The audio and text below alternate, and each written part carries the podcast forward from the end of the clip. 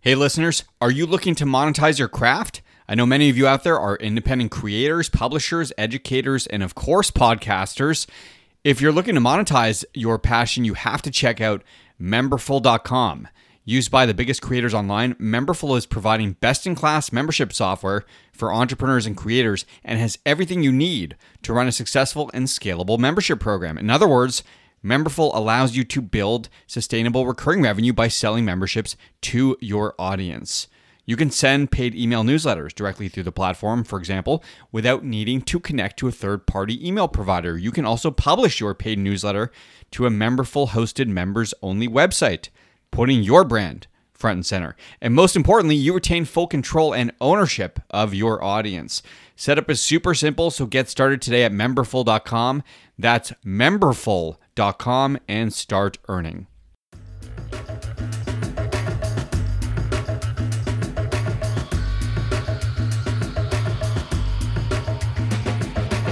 This is E2 Entrepreneurs Exposed, the podcast where we speak with all kinds of founders and creators doing amazing things in business and beyond. On the show today is Dan Park. He is the CEO of Clutch, an online platform for car buying and ownership.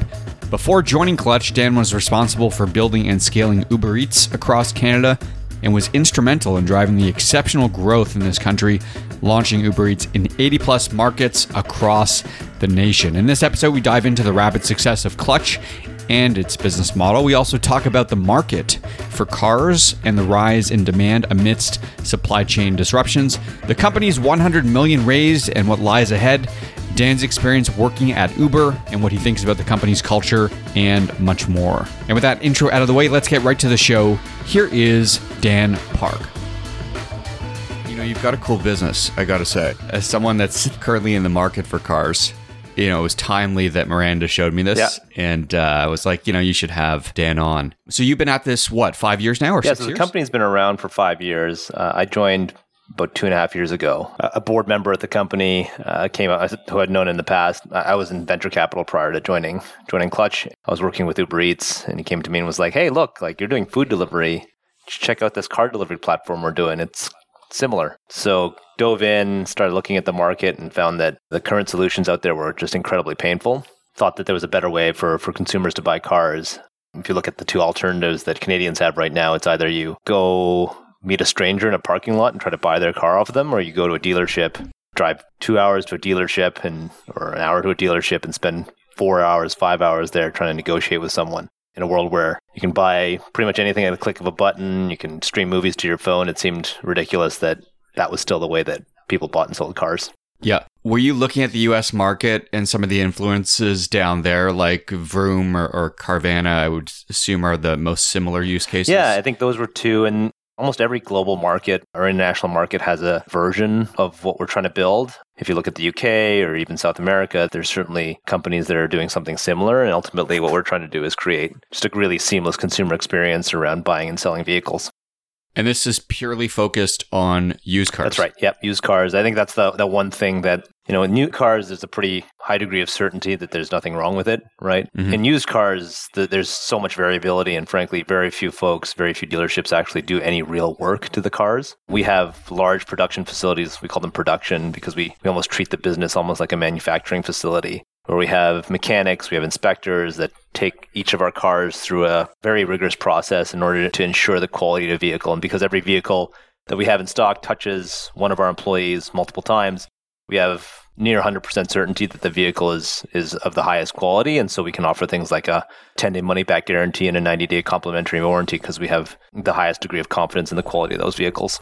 So we'll dive into the inspection and mechanical logistics side of the business in a moment. But before we do that, just from a high level, so people understand, this is different from an auto trader in that it's not a two sided marketplace, right? You guys are actually purchasing the cars and then listing. Yeah, no, Auto, Auto Trader, uh, Kijiji are, are partners of ours, and, and you can find our cars uh, listed on those sites. But no, we own every single vehicle that we sell to a consumer, and again, it goes through our process, and so it, ensures the quality of that vehicle.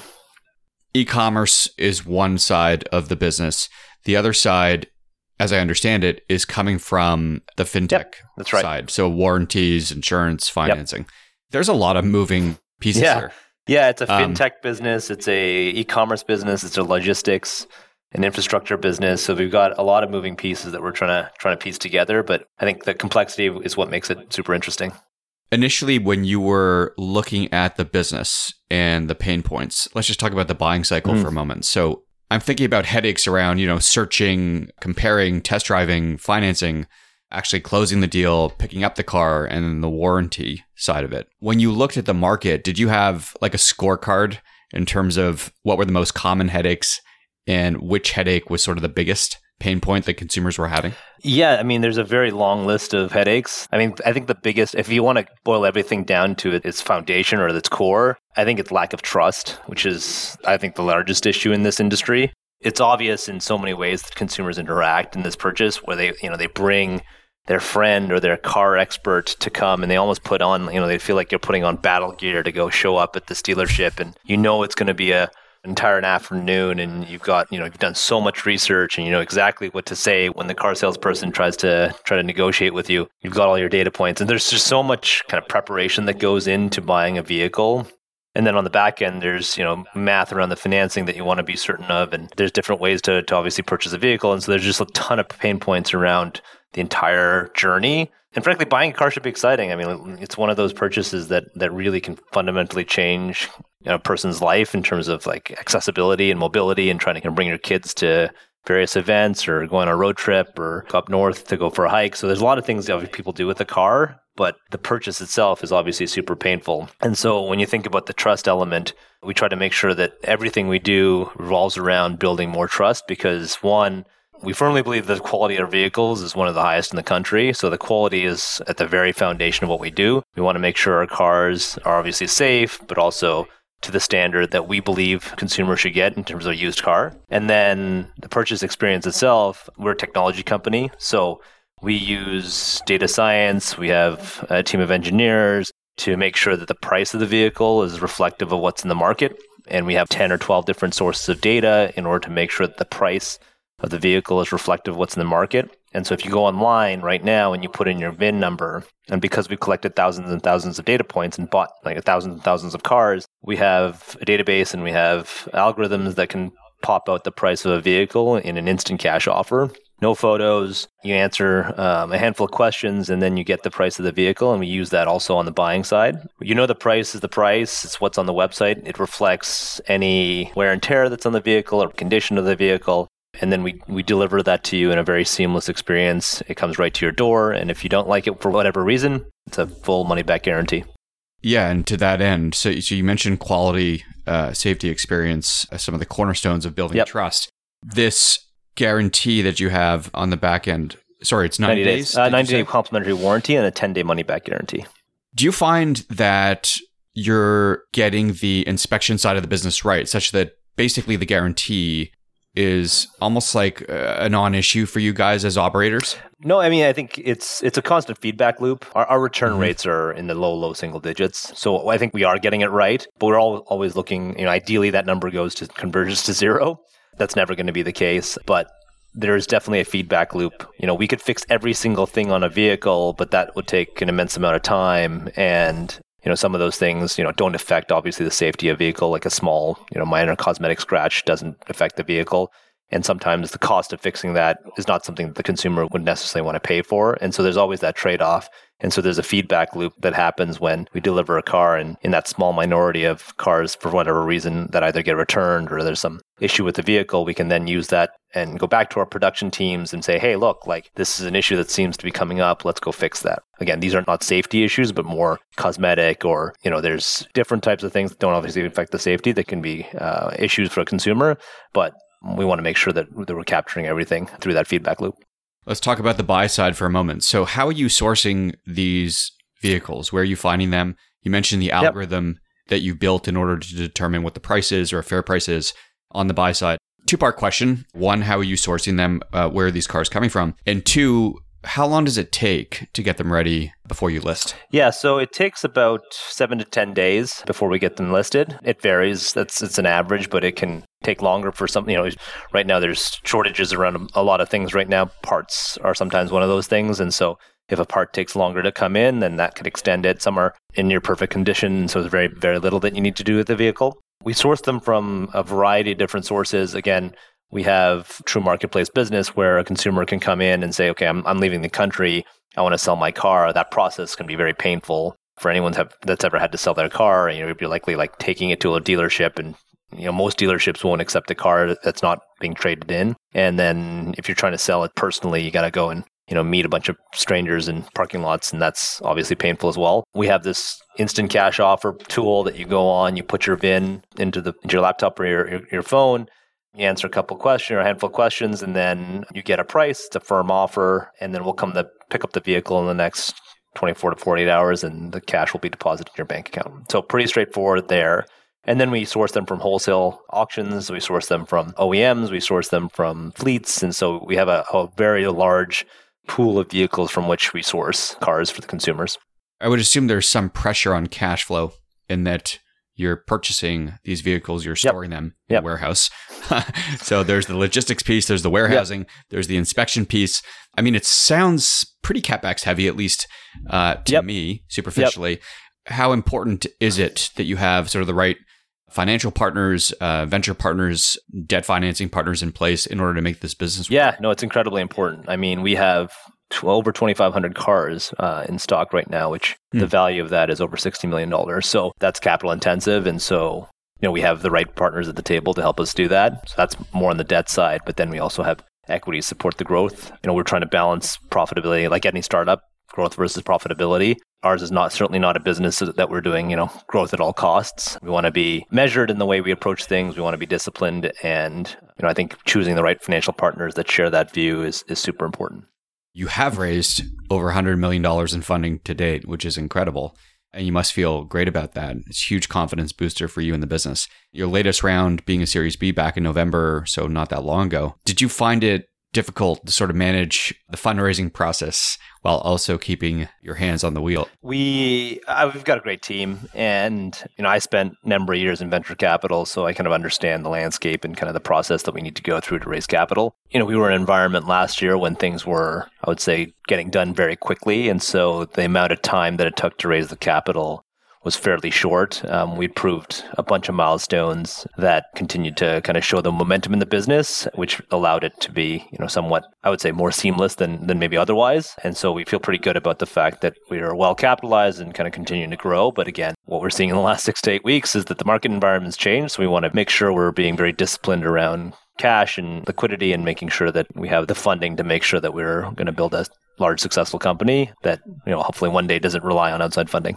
so you mentioned the shortages around yep. parts uh, in some in some cases. Supply chain disruptions are commonplace. We've seen those disruptions impact a number of sectors, automotive being one of them, especially on the new car side of things. You know, inventory I think is at an all-time low. You know this better than me. On the new car side, are you guys insulated from this given that you're sourcing a lot of these vehicles used Canada hasn't seen the supply shortage as much as the US. So that's one. Two, we're not fully insulated from the kind of top of the funnel. New car shortage is certainly being impacted by effectively chips. And that's trickling down to the used car segment where if you can't get a new car and you need a car, then you'll go used. And so travel in the US has come back in a bigger way. And so fleets, which are typically one of the largest purchasers of new cars, are holding onto their inventories and not cycling their inventory out. In Canada, travel hasn't come back to the same extent, but still, I think the number of fleets that are offloading their inventory is less than it was before. I think the beauty of the market, or what we're trying to take advantage of at least, is the fact that it's a huge market, right? It's there's three and a half million used cars sold every year in Canada. Our inventory, like I said, was about 2,500 cars. This is not a perfectly efficient market. You know, adding another two, three, four hundred cars in a market of that size is really just a drop in the bucket. And so, what we're trying to do is find kind of the best cars across a number of different sources. And again, we have a, we have a team of 13 folks that their jobs are to buy cars all day and to find that again, it's not a perfect market, and so the ability to find good cars at good prices is something we pride ourselves on. How do you think about brand rank or brand priority? Like, is that a consideration on the buy side? You mentioned sort of best cars. How do you look at sort of entry level, mid level, luxury on the purchase. Yeah, I mean, selection is such a massive driver for us. We want to make sure that we have the car that you want. And the unique thing about used cars is that every single car in our inventory is different. We have no two SKUs that are alike. You might have mm. two 2016 Toyota Camrys in black, but one might have 60,000 kilometers, the other might have 20,000, and so they're different cars. And so every single car is unique, which again presents a tremendous amount of logistical challenge. But from a consumer perspective, it, you might love the Clutch platform, you might you know desperately want to buy from us, but if we don't have the car that you want, and you're really picky, and you want a green Subaru Outback with 25,000 or less kilometers, and we don't have it, you know you're going to go try to find that elsewhere. And so what we're trying to do is maximize selection for the consumer. And what that means is uh, a variety of cars across all a bunch of different makes and models, um, ranging from kind of entry level to more luxury. So we've sold entry level Civics to Porsches, and so you, you kind of we want to cater to to as many consumers as possible and, and give them the widest amount of selection that we can. On the macro trend side of things, three and a half million used cars sold per year in yep. Canada.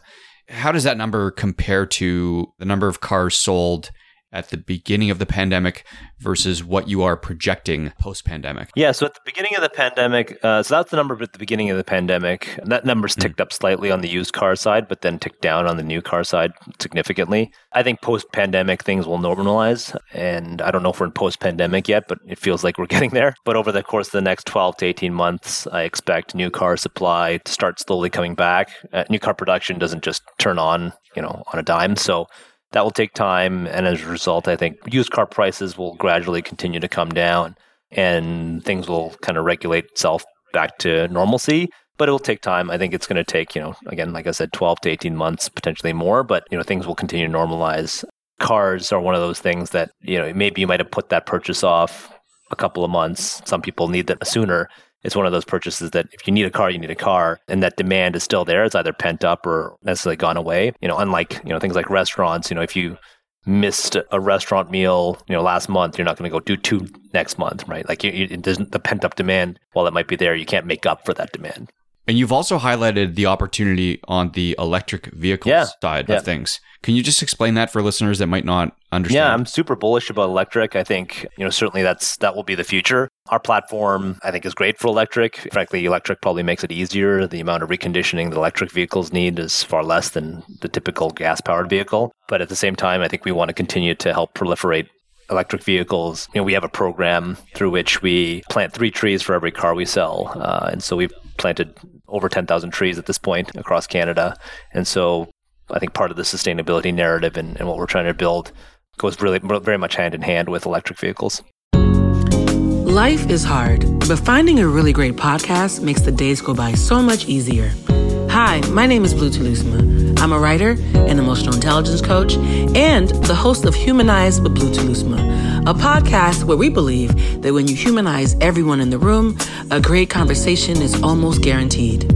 Join us every week here on Electricast as me and my guest co hosts unpack big topics and interview even bigger personalities with a sense of humor and a dash of mischief. If you're looking for a new best friend in your head, we've got you covered. Electricast. Yeah, I noticed that on your website. That's excellent. One other factoid that I came across these typical gas powered vehicle has something like 2,000 parts yeah, or moving parts. and then yeah. you, the moving yeah. parts, excuse me, and the electrical side only has 200 or something by yeah, comparison. Right. Yeah, so it just it's it's less, you know, less moving pieces means less maintenance. Yeah, what's the most challenging part of the business model? Would you say? It's to match supply and demand at the perfect time, meaning, you know, you get if you buy a bunch of cars, great, you now have a bunch of cars, but you also need to put those through a production process if you don't have the capacity, both in terms of real estate and then people, you know, there's a bottleneck that happens there. Let's say you solve that bottleneck, and then you've got to go into on the demand side, make sure that the demand is at the pace that the supply is coming in at. So matching, you know, it's, it's really a game of whack-a-mole. Um, there's a bunch of different groups that have to work really closely w- with each other across production, across sales, across marketing, across customer experience, and matching demand and supply at the right time and making sure that if demand isn't there, you have to slow down buying. If you slow down buying, then you've got your production teams that are sitting idle because they don't have cars to process. And so matching that all in real time. And then you've got obviously the logistics of the end customer and delivering them, you know, our own flatbed trucks that we do it on. And so if we have you know, increase sales and we need more trucks. And so there's a bunch of different moving pieces that we're trying to coordinate at the same time. When it works, it's a, a beautiful symphony. But if it's not working, then it's it's a bunch of noise that uh, doesn't seem like it's working together. So I think the biggest challenge is to make those pieces really work together in tandem. Yeah, it is complicated, but you guys are doing a great job thus far. Just curious, do you have a mechanism and or partnerships to liquidate stale supply? we try to minimize that and there's a bunch of technology that we use to ensure that if there's a car that's not moving is it because it's not being featured well enough on our website? Is it because the description is not accurate of what the car actually is? And so there's things that we'll do to remedy that before it actually gets to that point. Yes uh, i mean the wholesale auctions are and, and there's cars you know i think something like 30% of cars that we buy don't meet our retail standard and so those cars get sent to auction and dealerships or fleets or other folks will pick those up. And so that is our mechanism to liquidate. Um, so the wholesale auction is a, is a whole different industry that uh, allows us to not only buy cars, but to sell cars that uh, don't meet our retail standard. As Canadians get more comfortable with shopping for cars online, as you sort of wait this transition out, so to speak, I would assume there's still a percentage of the older customer base that wants to see and or test drive the vehicle before they buy. Do you allow them to do that? Come to your warehouse? no, no, we don't let them do that. And you'd be surprised though. I mean, we've had customers. Uh, we just had one yesterday in Vancouver who was in his 80s. And for each of the customers that we deliver to, our field specialists who drop off the car write a little bit of a, a story about each individual. It's a couple of sentences, but it kind of gets passed around to the company. And this individual, he was he was in his 80s. You know, during the pandemic, he said that he learned to do a lot more things online, including buying groceries. And he's like, why not try cars? And so we've had a number of customers, frankly, in their 80s. I think we've even had customers you know, well into their like late 80s and maybe even early 90s that have bought from us. So I, w- I would say like to say that we cater to the young at heart. You know, I think there's certainly going to be a subset of customers that, that will want to walk into a physical location, just as there are customers that want to walk into a store to buy that good or, or thing that they want. But we do think that the convenience of buying online, the assurances that we give you as a result of the quality of the vehicle and the speed at which you can get a car you know rival the in-store experience and you know i think unlike a lot of consumer goods and products that you know there's a there's a retail location relatively close to your area meaning you know if you want to buy groceries there's probably a grocery store close to your area and if you want to buy clothes there's probably a mall somewhere and there's you know walmart probably within 20 minutes of most people. And so here though dealerships are generally far away from where a lot of people live and you know the selection on on a dealership lot is relatively limited by the physical space that they occupy. And so nowhere in Canada or very few places in Toronto or in Ontario or Vancouver can you see a selection of a thousand cars. And so, you know, this allows you to do that. And, you know, again, we deliver directly to your home and can have that entire experience from the comfort of your own home and your couch. And so we just think that's better. And frankly, the test drive itself, again, goes back to that trust element that I was talking to. The only reason you test drive a car is because you don't trust it, right? And Mm-hmm. And I can tell you that our mechanics, some of which have 25, 30 years of experience, can tell you more about that vehicle than you can, more than the average consumer can. And most people that tr- test drive a car, they're looking for a couple of things. One, to make sure that it runs, that the air conditioning blows cold, that the heat works, and that there's no real damage that's visible to the naked eye. And so we can offer all those things, uh, and I arguably in a, in a much better and more accurate way. And that's a brand we're trying to build across the country. How old is the average clutch consumer? Um, in the mid 30s. Our core demographic is kind of 25 to 35. So a lot of mm-hmm. folks that are transitioning into a new job, starting a new family, maybe moving. So those are kind of the the life points that kind of trigger a, a, car purchase. But you know, we get cars. You know, we get cars from people that are 18 buying their first car to you know, like I said, in their in their late 80s. That all makes sense. The mechanics that are working on the cars. How are you finding these folks? Are and are they contractors? Are they employees? Yep, every delivery uh, individual. So our field specialists and our mechanics are all Clutch employees. Every single person at the company, top to bottom, has equity and, and ownership in the company. So the hmm. mechanics mm. as well. So we have a recruiting team and we've got a network of mechanics and kind of hire uh, the first few and they introduce you to a bunch more and so we've built a pretty strong network of mechanics across Canada and for for many of them I mean I think it's it's very interesting because you know you're working on a bunch of different cars if you work at a Honda or Toyota dealership you're likely just working on Hondas or Toyotas for the most part.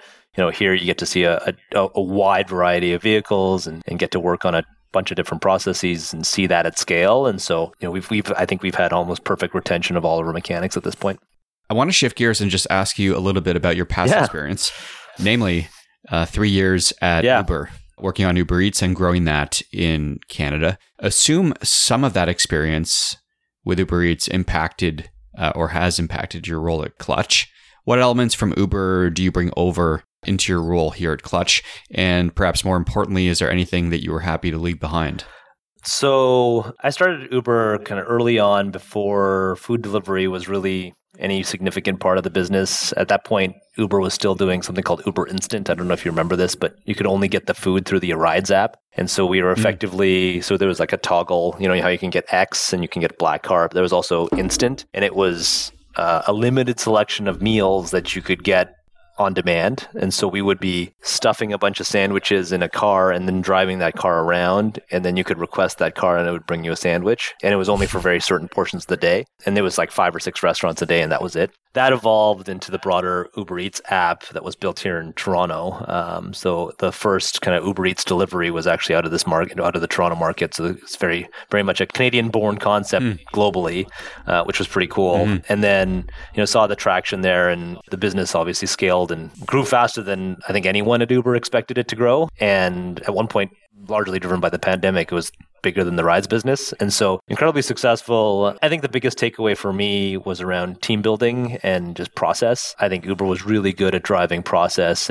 and data driven decision making around the marketplace and Uber Eats was a three sided marketplace and so you know similar complexities in that you know you've got restaurant supply you've got drivers and you've got consumers and all those things need to be working in tandem. If you've got you know, too much demand and not enough drivers, then you can't get the food to the individual in a timely manner. And so, working through the supply and demand logistics on a real time basis was incredibly challenging.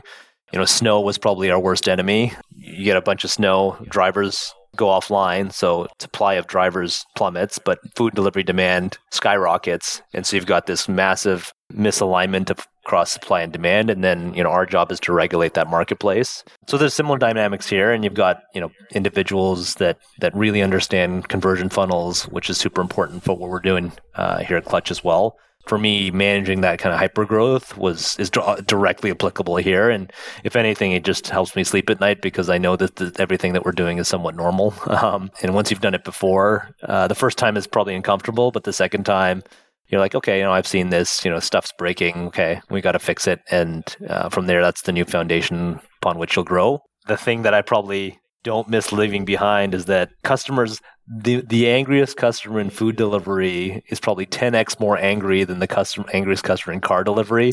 Hmm. You get people that get very, very upset if, uh, and I think it's because you're hangry and just want your food. Um, I think we've all been there and uh, you know if we're missing the side order of fries i've seen people get pretty upset about that. Um, and so in car delivery i feel like people are a little bit more and we don't we don't make a lot of mistakes but when we do i feel like people and consumers are a little bit more uh, rational maybe because they've already eaten. That's so interesting. Average ticket of 30k versus no, $30 exactly. no it's and people get irrationally and i think it's honestly i think it's because of low low blood sugar. People get uh, irrationally upset about uh, a, a food delivery gone awry whereas people are pretty understanding if something happens around their car delivery. So I, I feel like I've appreciated that.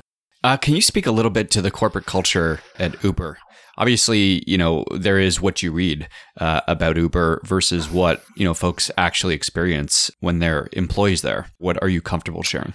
Yeah, I mean, I, I can really talk to the Canadian team, and you know, I've I've spent a lot of time at HQ as well. And it's funny when I was there back in 2016 uh, and 17, when a lot of the the issues around the culture was we were propping up. And um, you know, it was funny. We looked around the team at that point and said, like, this is this the same company because we don't feel it here. And so I think mm. you know every company that gets to that scale has pockets of you know maybe toxicity is the right word, and and some companies have it more exposed than others. And I think Uber, for whatever reason, grew to become a disruptive startup at the beginning, and then you know maybe more of a target, at least from a media perspective, when as it got as it continued to get bigger.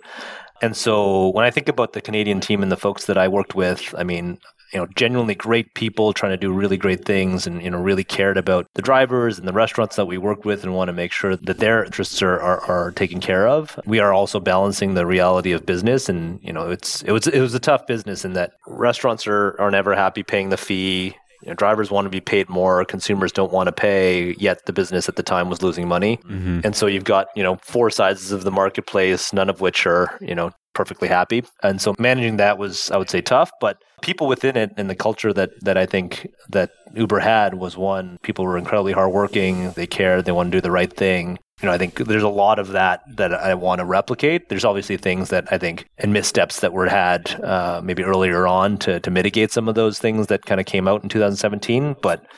I think the foundation, uh, at least, was quite strong, and there's elements that I'd love to replicate here as well. But it sounds like you're doing a great job, at least with your team. You mentioned the whole equity across the board piece, uh, sustainability as a cornerstone of the company. It's it's excellent, and it's great to watch from afar. So so congrats on that. Yeah, I mean, culture for us. I mean, it's been hard during the pandemic. Uh, you know, I'm a big believer in building those relationships. And what I love about I mean, companies at the end of the day are just platforms for people to get together and solve problems. And uh, what I love about you know each of my experiences is the network and the people and the friends that you build when you ultimately leave that place. And so I, I want to build a culture where you know when people leave, which inevitably they will, you know they can get together and talk about you know the crazy things we did, and you know have have dinner and, and drinks together and talk about you know some of the things that they built and have many reunions and WhatsApp and text groups that they can chat with you know long after their time at Clutch and that was I would say harder during the pandemic because you know, remote, you know, it doesn't foster the, the social interaction as much. But now that we're slowly kind of emerging from that fog, you know, that's a big emphasis of ours to, to make sure that people, you know, we want, if you're working with your friends, it makes it a lot more fun.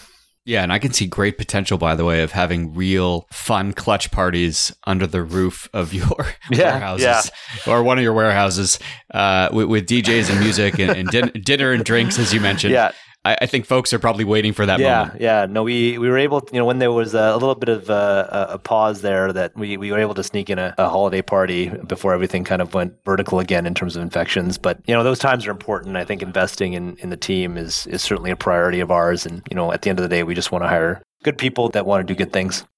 Let's just talk about your future plans for Clutch, which are ambitious. You, have said you want to service 90% of the Canadian market by the end of 2023. So we are, you know, recording in March of 22. That doesn't give you a ton of time to penetrate 90% of the market, but it's still an amazing goal to attempt to get to.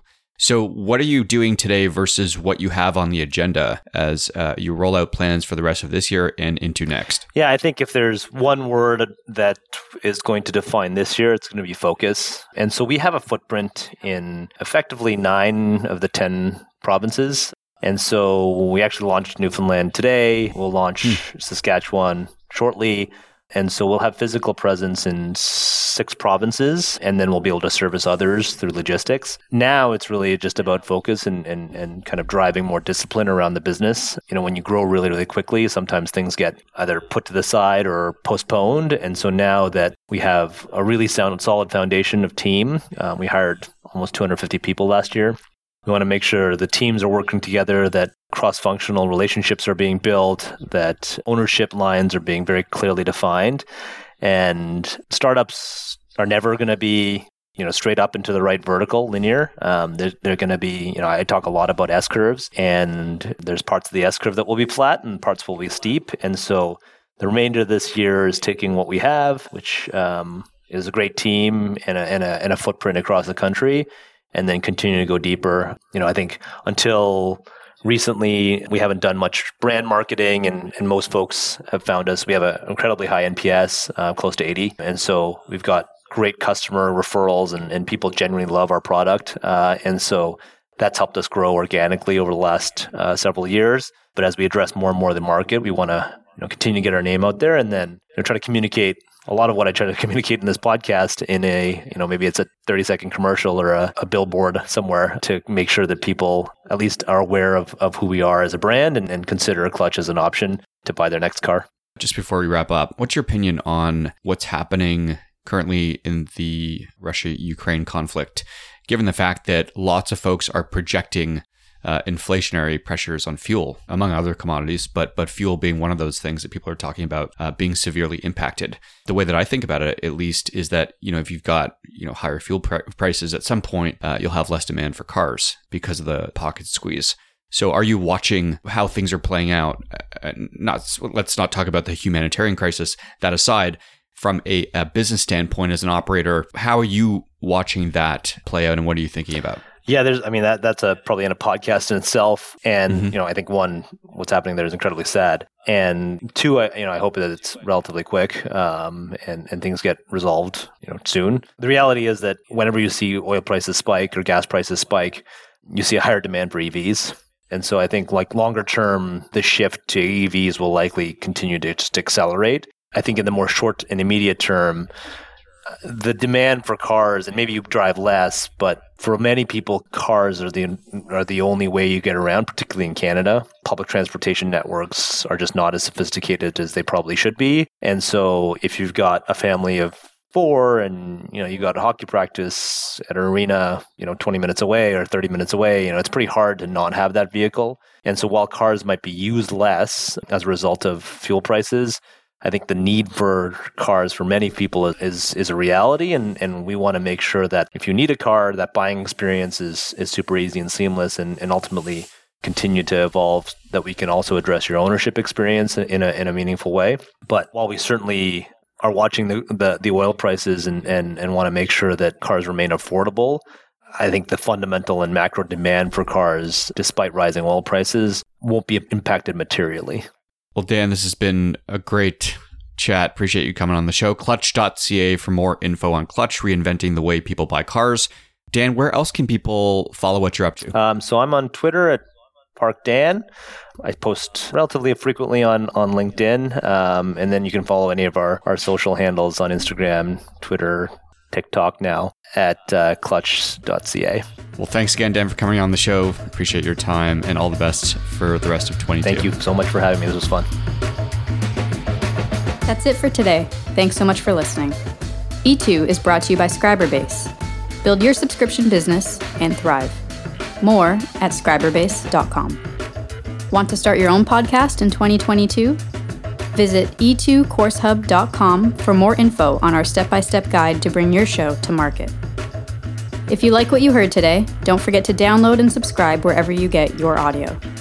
You can also visit us at glow.fm forward slash E2 to become a supporter. Until next time, make today count with whatever it is you're working on.